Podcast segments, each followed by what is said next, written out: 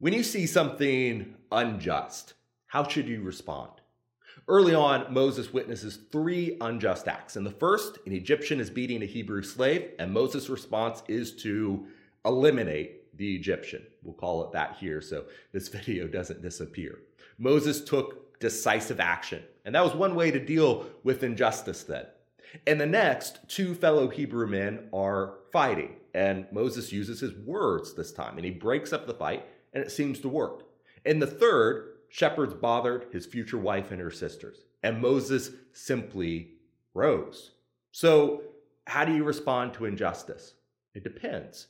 But one thing is consistent whether you act decisively, you speak, or you just stand, you must act.